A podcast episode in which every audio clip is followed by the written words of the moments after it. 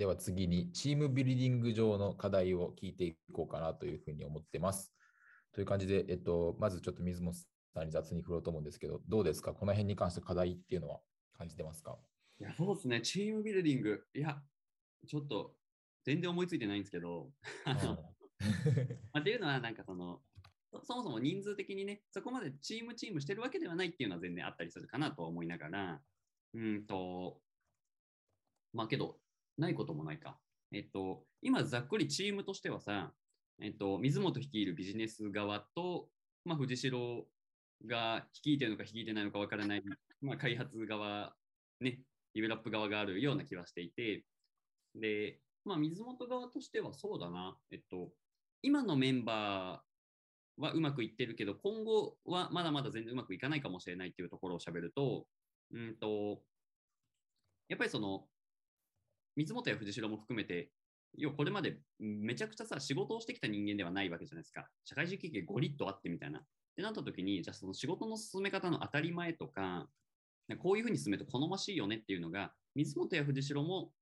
まだまだ学習段階だし、日々試行錯誤をしていると。ってなった時に、やっぱりなんかで、こうやって進めたらいいんじゃないですかって提案してくれる人がいるとか、あとじゃあ今何やってるのか、例えばじゃあリアルタイムで共有してくれるみたいな、なんかそういう些細だけど、すごく重要なことを、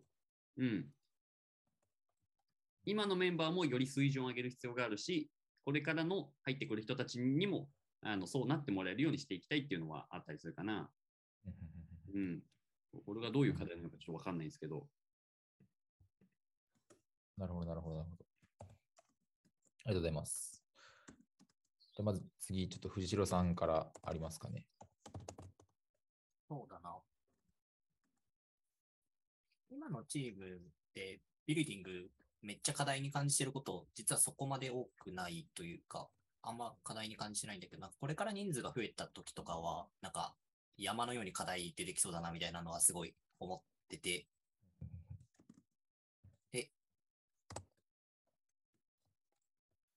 そうだな。まあでもそうなった時に、なんか我々なんかちゃんとなんかフェーズごとにぶつかる課題はちゃんと地雷は踏み抜いていくスタイルでやってるから、多分おそらく痛手を見て、なんか失敗をちゃんとたくさんして、で、そこから学び、それが終わった後ちょっとだけチームビルディングできるようになるみたいな。なるほど。ふうに至るんじゃないかなと思ってるので、なんかそこまでなんか悲観的な思いは別にないんだけど、っていう状況かな、今のところは。どんな地雷を踏みそうですか？予測してどんな地雷を思うんだけど、どんな地雷踏みそうですか？どんな地雷をか。どうなんだろう。どんな地雷を踏みそうか。半年、1年後に踏んでそうな地雷を教えてください。チーム、人間っていう意味で。むずいな。自分でそうな地雷か。まあ、っていうのは多分なんか一般論的にそのチームで地雷とされているものが多分あって、で、それは多分おおよそ踏むよねっていうことを藤野君が言ってくれたと思うんだけど、なんかおおよそ一般的なチームの地雷ね、落とし穴ってなんだっけと思って。いや、なんか、それこそなんかチームの分解とかさ、半年以内かどうかわかんないけど、チームの分解というかなんていうの、なんか、全く統制が取れてない状態、なんか学級崩壊みたいなね、のとか、まあ、それこそなんかよく聞く話だと集団離職とかね。ある日突然 DM に明日話があるんですけどって届く深夜にみたいな。そう。で、それがなんか一気に5人、6人とババッと辞めるみたいな。とかは、なんか、ちょっと少ない観測事項だけど、見たことはあるですね。なんかさ、もちろんね、各ケースによって違うんだろうけど、一定なんだろうね、まとめるとどういう要素からそうなっちゃってるんだろうね。なんか全然わからない上で、多分本来はなんか最初になんかチームビルディングについてめっちゃ詳しいわけではないというか、からなんか多分間違ったことを言うんだけど、なんか。なんか、おおよそすべての人間関係のいざこざって、なんか相手の立場に立って考えられなかったゆえ、に起こってそうみたいなイメージはあるっす。ってことは、今この場ではなんとなく相手の立場に立って考えられてそうだが、うん、まあじゃあ、孝太郎が10人いたとしたら、孝太郎みたいな子が、なかなかその孝太郎8、9みたいな子には、なかなかちょっと目を配れないし、相手の立場にも立てなくなっちゃうとかあるのかもしれないね。とか、うん、そうだね。なんか立場が違うと見てるものが違うから、やっぱどうしても意見は変わってくるなとは思っていて、うんうんうん、例えばなんか一つなんか面白い例で、なんかこの間ネットで、200万ぐらいで会社買って1200万で売った話っていう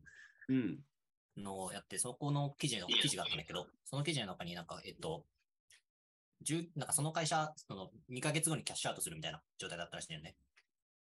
で、なんかその状態で会社買って、オーナーが変わりました。で、そのオーナーの人が、その従業員に向かって、しばらく改革を進めるから、すごい忙しくなると思うんですけど、なんか給料とかもちゃんと上げられるように頑張るし、給料が上がったらちゃんと還元するので、一緒に頑張りましょうって言ったら、なんか離職されちゃったみたいな。とかってあって、なんかそれもなんかこう、結構見てるものが違うゆえにとか、大事にするものが違うゆえに、すれ違っちゃった要因の一つだなと思ってて、なんかそういうことって往々にしてあるなみたいな。なんか立場とか見てるものとか、それこそ大事にしたいものとか、例えばなんか現状維持のままがいい人と、なんか成長を望む人とかだと多分話だいぶ変わってくるしみたいな。っていうなんかその価値観とかの違いがあると、なんか相手の意見とかって分かんなくなったりとか、見えてるつもりで見落としてたりみたいなことはたくさんあるなと思い、でなんかその時になんかなるべくなんか相手が大事にするものとかがより見えてれば結果は変わるのではみたいなのは思ってるが、別にこれなんかエビデンスがあるわけでもなく、なんかただ藤代の感想なんであんまあれなんですけど、なんかそうだね。いやなんか思ったのはなんか、やっぱ一定組織で、これ無事に動いてます？動いてます。そう。誰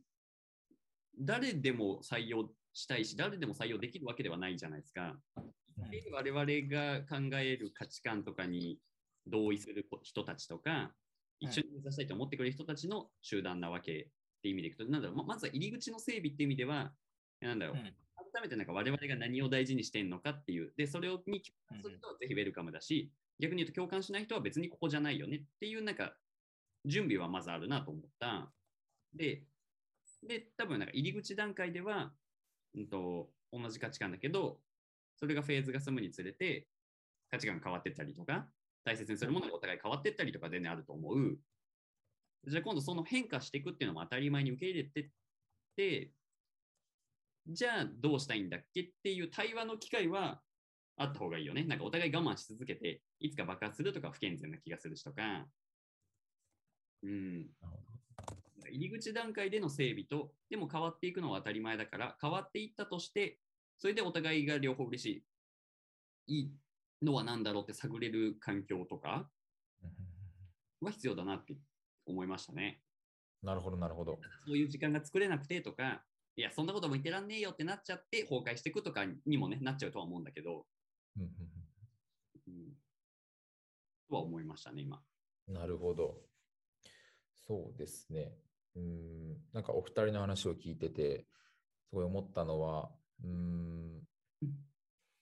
かな。やっぱり今できることとしては、今いるメンバー4人、インターン生含め、4人のその共通理解だったりとか、価値観の共有とか、そういうところを強固にしていって、それこそそのフェーズによって変化していっていくことによるその対話とか、そういう点に関しても、やっぱ何十人もいる VS 水本さん、藤代さんとかだったら、絶対にマンパワーが足りないと思うんですけど、そういうところで同じ水準にいる人間がより増えることで、多分その地雷は踏むとはいえ、緩衝材にはなるのかなとかいうふうに思ったんで、今できることとしてはメンバー、特にインターン生の水準を上げていくことが必要なのかなっていうふうに思い、そうですね、なんか最初水本さんが言ってたことに戻ると、なんだろう、なんかそれ以前の、なんだっけ、任せられる仕事に関しての、課題を、ふわっとした課題のまま投げられて、それをちゃんと形にできる人間とかっていうところだったりとか、そういうのを提案できる力だったりとか、あとちゃんと情報を共有して、こう円滑にコミュニケーションができる状態だとか、そういうのを今整えていくべきなのかなってすごい今感じました。どうでしょうかっていうふうに思ったんですけど。すごい大事だろうね。っていうことと、あとなんか、いや、聞いてて思ったのは、やばい、忘れそう。やばい。片鱗しか残ってない。ちょっと待ってよ。何言おうとしたんだっけ？やばい、話聞いてて忘れた。忘れそう。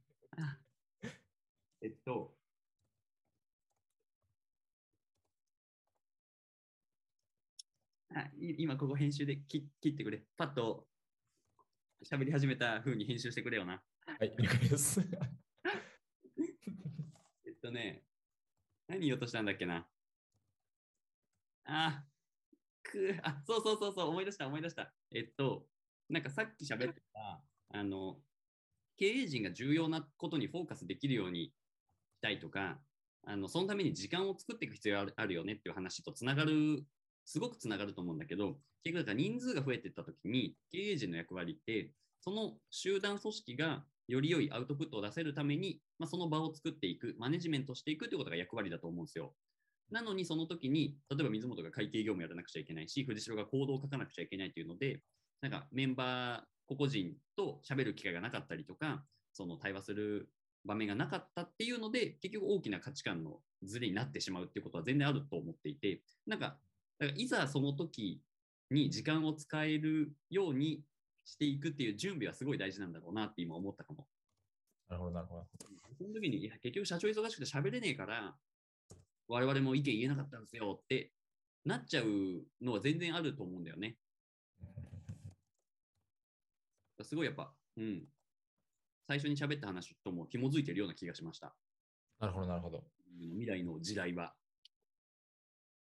ありがとうございます。何か藤代さんからありますか？そうだな、現時点でいくと、これに限らずなんだけど、その会社がフェーズが変わっていくにつれて、自分が果たさなければいけない役割みたいなものってちょっとずつ変わってくるかなと思っていて、でそれこそなんか、より大きくなればなるほど、なんかリーダー、優れたリーダーに成長していくみたいな、自分がちゃんとリーダーになっていくみたいなのって、少なからずやっていく必要があるなと思っていて、でその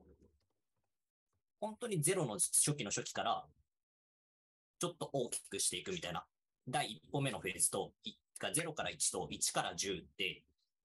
求められるスキルかなり違うかなと思っていて、で現状なんかその、0から1も十分ではないし、別に1から10のスキルも別に全然十分ではないから、なんかその求められるスキルが変わるだろうから、なんかそれに合わせてちゃんと学習もしていって対応できるようにならなきゃなみたいなのは課題として思っていて、それでいくとなんか今現状チームビルディングできるかって言われたら全然できないと思うから、なんか普通になんかチームビルディングになんていうんだろう、ちゃんとできるリーダーになるみたいなところ全般がそもそも課題じゃねえみたいなのはすごい思ってます。なるほど、ありがとうございます。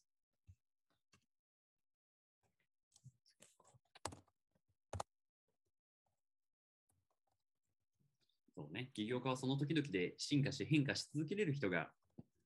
のが大事っていうのはあるからね、我々も変化し続けなくてはいけない、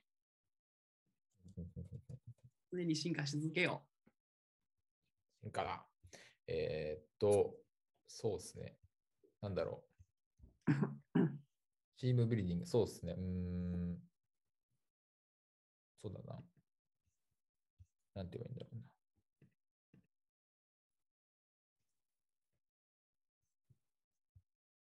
チームビルディングの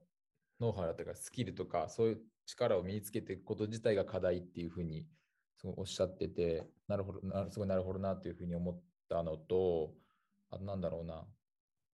その課題自体はその水本さん藤代さんが解いていくものなのか、なんていうのかな、外に投げるは違うと思うんですけど、そのまあ、僕たちも何かしらこう手伝えることが全然あるのかなっていうふうには思い、なんだろうな、どういうふうに貢献の仕方をしていけばいいのかなっていうふうに思ったんですよね。うん、そうですね。なんか一員としてのそのなんていうのかな、まあ、スキルというか、まあ、水本さん藤代さんにこうとってこう有益 なんか人材というか、そういうになれるスキル向上っていうのもあると思うんですけど、そこ自体に対してこう考えていくっていうこと自体に関して僕らがどういうふうに関わっていけばいいのかなってすごい今思って、うん、確かに確かに、うん、どうですかねその辺に関しては、うん、いやそうだよな。いや確かにインターン生側の視点でいくと、なんか水本や藤代いっぱい課題を抱えてそうなんだけど、いやでも俺にできること別にねえよって見えちゃう気はした。確かに、いやだからこそ今の孝太郎の質問は確かにすごいよく分かって、でかつその質問に答えようとして、お確かになんだろうってなってるのが今。なるほどなるほど。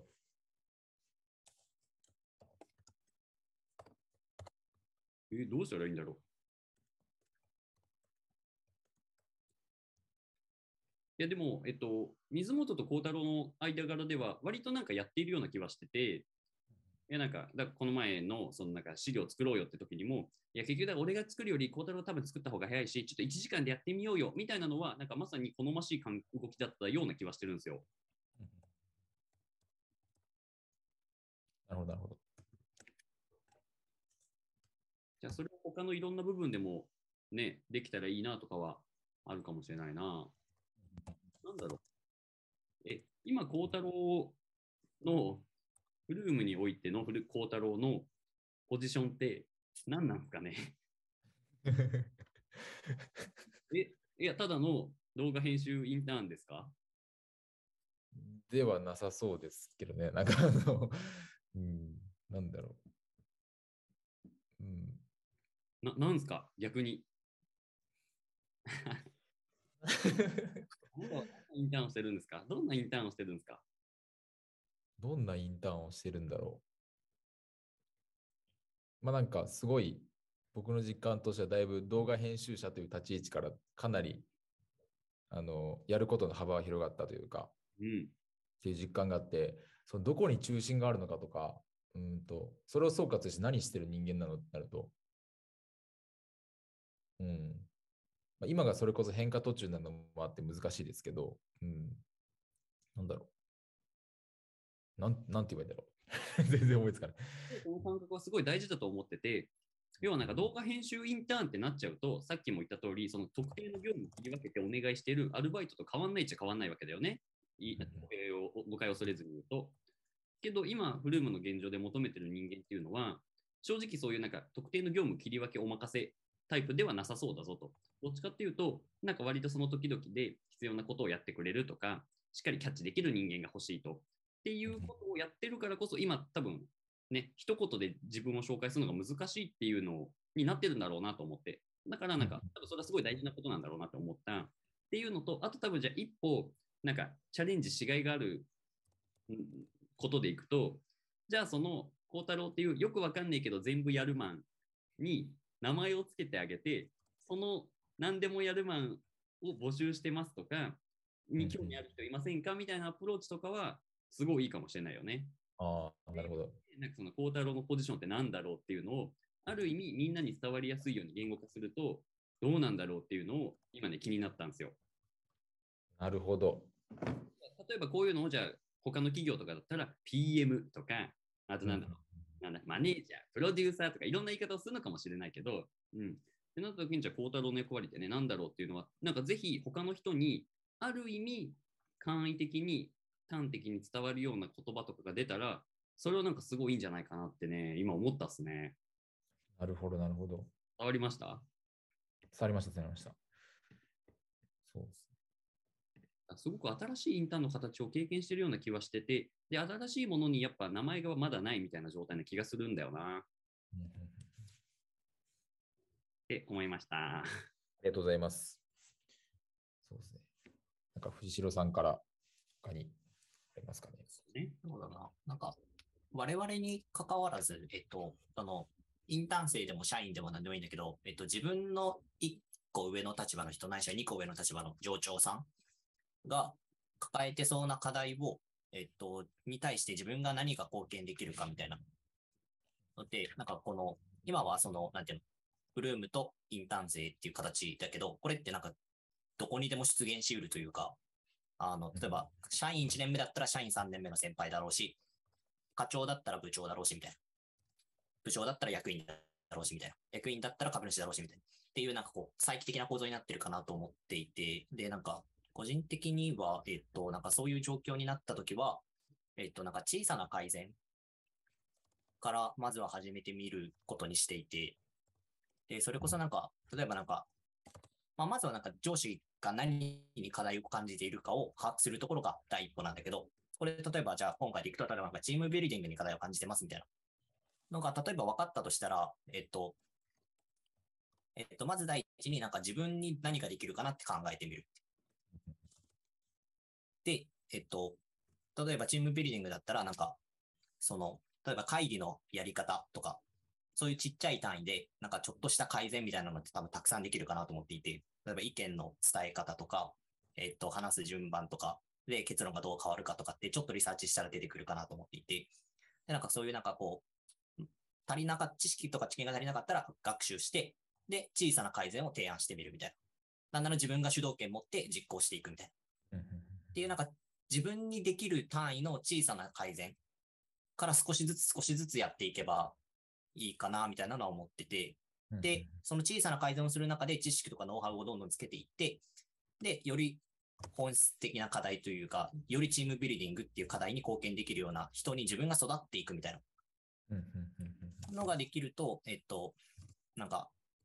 その、結果的にちょっと時間がかかったとしても、上司の持ってる課題を一つ減らすことに成功するのかなと思っていて、なるほど、なるほど。これはなんか、この話題に限らず、なんか、できる小さなことから始めて、ちょっとずつノウハウを身につけながら、まあ、課題を解いていくみたいな。っていうスタンスは、今回にも限らず、まあ、有効そうかなっていうのは思ってて、藤代は割とそうしてる。ありがとうございます。なるほど、なるほど。確かにね、藤代先生はね、インターン生時代は、上司のお仕事を巻き取りすぎて、ね、社員じゃんみたいになった時代がありますからね。そうか。なるほど、なるほど。そうか。まあ、だから今で言うと、今が課題発見というか、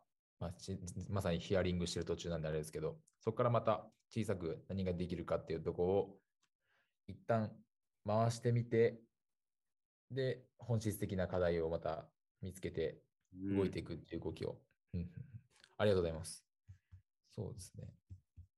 なんかっていう学び自体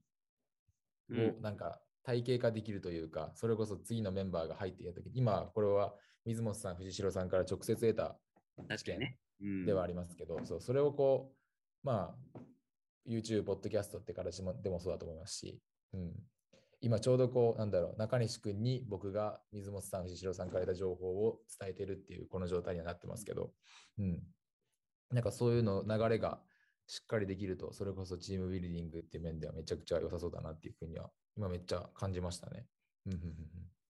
そうだね。そうですね。みんなに学習装置がついてる状態にしたいよね。そうですね。孝太郎が先頭にね、ポケモンとして出てきてるから、孝太郎の経験値が入ってるけど、いやもっとみんなに経験するようなね、学習装置をオンにはしたいよね。確かに。そうですね。っていうあと、まあ、チームビルディングとかそういうことに関しての問いに関しては、まあ、だいぶ情報得られたのかなと思うので、そういう感じで、そうですね、大体の質問というか問いは投げれたのかなっていうふうに思ってるのと、まあ、なんかその一応書いてあるその漠然とした違和感とか、今僕がすごいそういうのが多いからあれなんですけどなんですけど、なんか今だいぶ出してもらったんで、だいぶ明確ができた段階ではあるかなと思うんですけど、それでもまた何かあるとか、そういうのは大丈夫そうですかね、ありますかね。まあそうだね、せっかくなんで、もし思いつくものがあれば、ちょっとパパパって言ってみてもいいかなって思うかな。としたまあ、課題感とか違和感とかってことだよね。うん、そうだな。うん、いや、やっぱ腰が痛いっす。これは確かに大事ですね。もう若くはねえんじゃ。なんだろう、半分真面目に喋ると、なんかそういう本当に必要なところっていうのは、結局会社の仕事だけじゃなくて、それをやるための結局と体みたいな話もそうだし、うん、なんかいろんな大切にすべきことがあるような気はしていて、いや、なんだろう、だ究極周りの友人や家族全員を犠牲にして、自分だけが成功すればいいかでいくとそうじゃないしとかさ、自分の中のなんか一個に体ってありそうだなって。なるほど、なるほど。は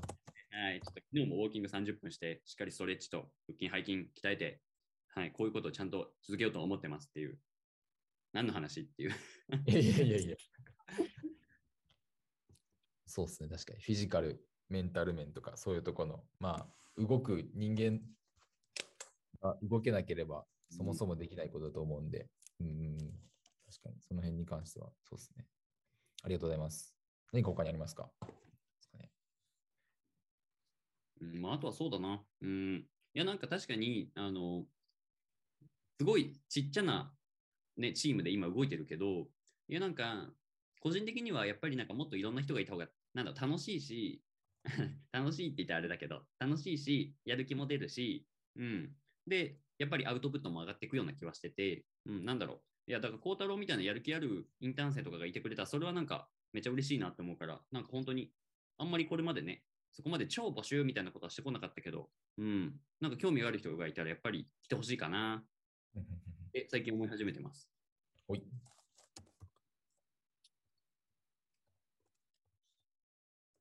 何でもやるマンないし、何でもやることに興味あるマン。で、その知見を生かしてね、自分の人生に役立ててくれる人がいたらすごいそれはいいよね。孝太郎とかも結局ね、自分、そう、孝太郎は個人事業主なんでね、個人事業主として、まあ、とか、未来にわたってね、そういう優れたなんか人間としてやっていくための手段としてフルも使ってもらってるとは思ってて、なんかそれはすごい健全な関係性な気がするんですよ。そうですね。確かに。そういうのがもっともっと広がると、またまた強くなりそうですね。あとはなんか、なんかぜひ定期的にちょっとインタビューしてください、こうやって。そうですね。ちょっとだいぶいろんな、なんかすごい情報量と情報の質が得られた気がします。いや、だから問いかけられてね、初めて考える、初めてってわけじゃないけど、せっかくだから考えるかってなって、で、そこにやっぱちょっと貴重な情報が眠ってたような気はしていて、なんかぜひちょっと定期的に教えてくださいっていうなんかインタビュー企画もそうだし、あとはなんか孝太郎人生相談企画もね、やりたいね。ぜひぜひお願いします。漠然とした違和感だらけですけど、ちゃんと明確化させて答えやすいような問いにします。はい、あと、藤代さんから何か漠然とした違和感はありますか？そうだな、なんか、割となんか、漠然とした、クルームに限らずなんだけど、なんか日々生活する中で、なんか、漠然とした不安とか違和感みたいなのって、唐突に襲ってきたりとかはちょいちょいあるんだけど、なんか、自分個人はあんまり気にしないようにしてるから、全然。なんか、なんていうの、なんか、割となんか、例えばなんか、痛手を食うみたいな経験って人生で何回かしといた方が面白い人生になりそうだなみたいなぐらいに思ってるから、あんま違和感とかあっても気にしないよう、あんま気にしない感じなんだけど、ただなんか、フルームですごい、なんか、一番思うのは、なんか、それこそなんかインターン生の子たちとかが、なんか、ちゃんと楽しく働けてるかなとか、なんか無理してないかなとかは、なんか、やっぱどうしても漠然とした不安に駆られちゃったりはするですね。なんか自分のことだと別に平気なんだけど、なんか確かにね、他の人のことだとどうしてもなんかこう、いや無理してないかなとかは特に気になっちゃうですね。なるほど、なるほど。ちなみに僕は全然楽しめていますので、楽しめてるとか、レベルアップできる時間があるんで。これ、もうポジショントークないよ。いや、そんなことないけどね。問いがあったので答えましたけど。ありがとうございます。そうですね、今夜は眠れそうです。ありがとうございます。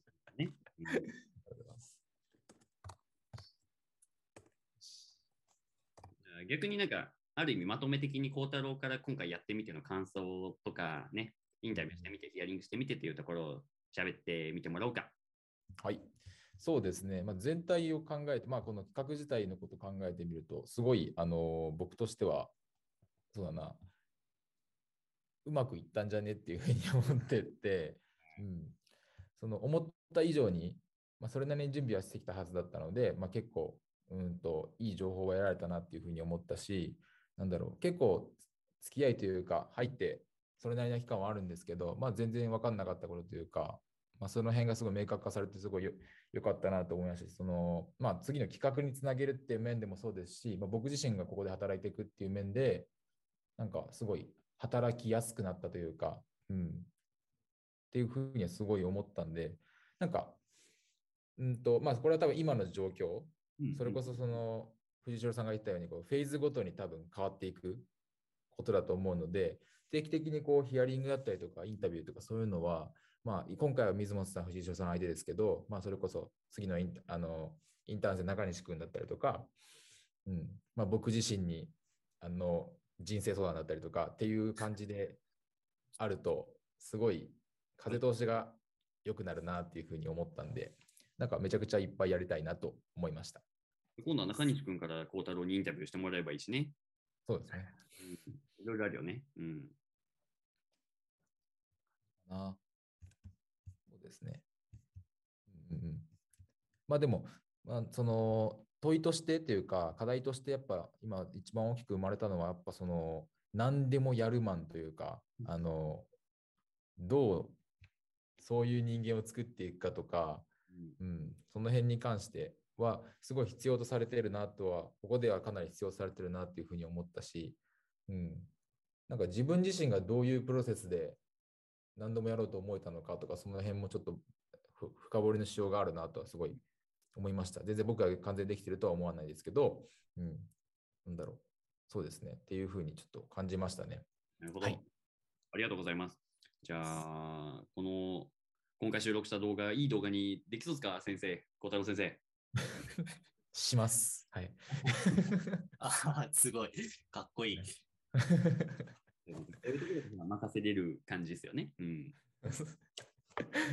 今回の作品も楽しみにしています。ありがとうございます。頑張ります。こんなところですか？はい。こんなところですかね。はい。じゃあ、ということで、今日は、インターン生の孝太郎からね、経営陣、フルームの経営陣2人に、ヒアリングを、してもらって、いろんな経営課題が出てきたと思うんで、ぜひここで出てきたことをね、孝太郎側からも解きに来てほしいし、水本や藤代も、これ課題だったわって再認識した部分があったんで、ガンガン解きまくっていきたいと思ってます。そんな感じで、インターン生を交えてね、いろんな赤裸々に喋っていくっていう企画もこれからもやっていけたらいいと思うなというふうに思ってるんで、これからも、いろんなことを実験的にやっていきましょう。はい、じゃあそれでは今日のコンテンツはここで終了にしたいと思います。ありがとうございました。バイバイ。